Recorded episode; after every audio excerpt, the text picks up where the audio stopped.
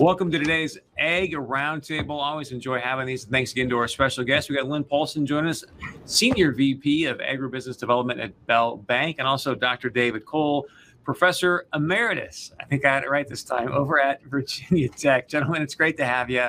Um, Lynn, I want to start with you because this is this is something that I think you and I have even talked about this in the past. I've asked Governor Burgum about it, but I am ecstatic about this, and that is this: ADM is coming in uh, and bringing in a big soybean crushing plant at Spiritwood, $350 million investment, 70 permanent jobs, 150,000 bushels of soybeans it can process per day. Uh, just your take on this and what does it mean for the North Dakota soybean farmer? Well, it's, it's absolutely huge, Chris. I mean, as we talked about before, you know, one of the, the big disadvantages North Dakota has it, it, its basis levels. We, we tend to put wheels under everything and we ship it out of state and we don't add value to that crop.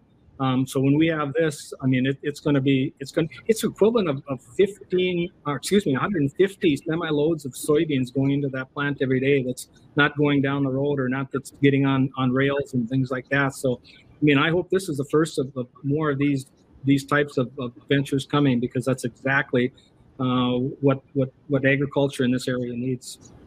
Dr. Cole, I want to get your take. And before we went live here, you talked about supply chain concentration. So if you want to explain that a little bit more to audience and why you are a proponent of that, but also because you always see things from such a macro perspective, what does something like this plant do to help free us up from from China?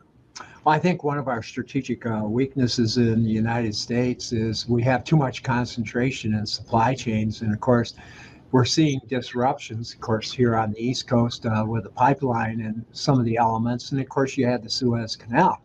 Uh, this move basically gives uh, uh agriculture in rural areas uh, in North Dakota and the upper Midwest more options. And uh, one of the things is we don't have all of our eggs in one basket. That's one of the things we've learned from the pandemic, but also learned in you know good business sense. So I'm ecstatic that uh, uh, this is uh, moving forward, and I think it gives a lot more options. Lynn, one more question to you because you talked about, hey, it's going to obviously cut down on the cost of the basis, the travel costs. Um, Cass County, I think at one point, maybe it still is the biggest producer of soybeans in the nation. One potential concern, or maybe it's a good thing in your eyes, can you see a lot more farmers now go, hey, I got the soybean crushing plant. I'm just going to plant beans uh, on and on and on, especially with, with, where the prices of beans are at today. You know, I, I think that's a that's a fair question, um, and and you're right. I think at one time, this probably still is, Cass County was the number one soybean producing county in, in, in the nation, but even just agronomically, crop rotation wise, there's limits to, to how many soybeans can be uh, grown on, on any particular farm for disease purposes and everything else. So I think we'll continue to have a, a well diversified uh, crop mix, and uh, you know certainly especially as you get closer to Jamestown and some of these outlying areas, you know, you may see some additional soybean acres, but uh, for the most part, I think the market will keep that in balance.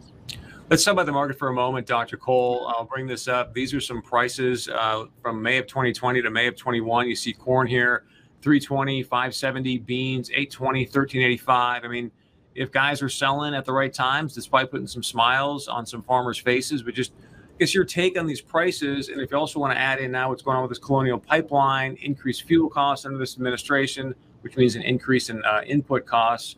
What say you? One word: steroids. Basically, what's happened is the central banks of the world, United States and the world, and of course our fiscal policy with all this stimulus, uh, is put our economies on steroids.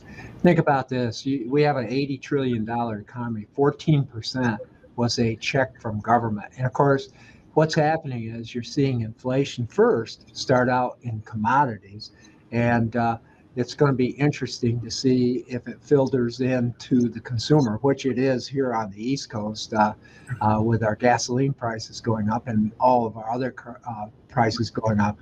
And I'm very, very concerned uh, because this is kind of an artificial element, and we're keeping the stimulus uh, and the modification uh, uh, with our central bank on a little bit too long, uh, and it's got some dangers around the corner. Uh, I'm not asking you to be a, a commodity um, trader, but if, if you're a farmer, I mean, how should they be looking at into the future as far as when to sell and things of that nature? I think one of the things that I've just written a couple papers on managing in an inflationary environment. And you know what that requires? Much more uh, management intensity uh, because your margins can get out of whack very, very quickly. And so I think uh, something that's going to be real critical is is to manage those margins and being able to follow the process and lock in on the markets. Last year, when they did that, they left money on the table. But we're coming into this uh, environment with these inflating costs like fertilizer, all across the board. Uh, you, we've got to be real sharp with the pencil out there. And Lynn, you see it uh, from an agri lender standpoint, management intensity is really going to have to pick up. Yeah, I honestly, I, I, I, take a look at these markets, Chris, and I go, you know, here here's a case where discipline needs to overtake greed a little bit. Um, you know, we we pumped five trillion dollars into this economy with, with all the stimulus, and, and you know, we've gone, we've almost become a little bit of a gambling society. You know, whether it be in, in the commodity markets or or or cryptocurrencies or you know all of these types of things that are that are going on. And so I think you know there, there's some true supply demand factors going on in, in the grain commodity markets. You know, no question about it. But you know this is this is prosperity, and I always go back to what did you do with the money in the years that you made it, and uh, you know the best cure for high prices is high prices. You know, seven dollar corn and sixteen dollar beans. You know, they may be around for a little bit, but but don't bet the farm on them. You know, we've got producers in, in Iowa right now that are already paying north of four hundred dollars an acre cash rent again. You know, and and so. You know, you, you get some of these bad habits, and it takes you know five to six years to rein them back in when when when the commodity prices go down. And Lynn or Chris, I want to uh, piggyback on Lynn's comment we've got to watch uh, South America and Eastern Europe because there's no saying high prices cure high prices, and they can turn the spigot on. And you think about it, South America has potential. And this is not tearing up the Amazon. This is putting grassland into production, the equivalent to half the size of Texas. They can put in immediately. And of course, there's no technology flow anymore. In other words, we used to get the technology up here and it'd be a couple, two or three years before they could implement it uh, in South America. Uh, if these prices stay high, boy, they're going to be uh, gearing up uh, production there, and it, will cure uh, those high prices very quickly. All right, gentlemen, I want to talk about this as well. Uh, earlier this morning, Governor Doug Burgum, Governor of North Dakota, Dr. Cole spoke at what's called the Williston Basin Petroleum Council, and he laid down a challenge for the state of North Dakota, saying, "Hey, uh, by 2030, I want North Dakota to be a carbon neutral state with all the ag and oil that we do here." I guess Lynn, I'll start with you. Just your your thoughts on that challenge, your takeaway. Well, you know, I it, it seems to be the, the, the buzzword in, in, in, corporate America and in, in politics right now is, is environmental and go carbon neutral. You see it in Biden's proposed 30 by 30 plan. And you know, the devil is always in the details. And that 30 by 30 plan just simply says that by 2030, 30% of, of America needs to be in some sort of conservation in the water. That's twice the size of Texas. You know, I don't think there's any doubt that the, the masses, there is support for this, you know, the, the environmental movement. So I don't think you can ignore it. Um, but I think you need to keep it in, in the proper perspective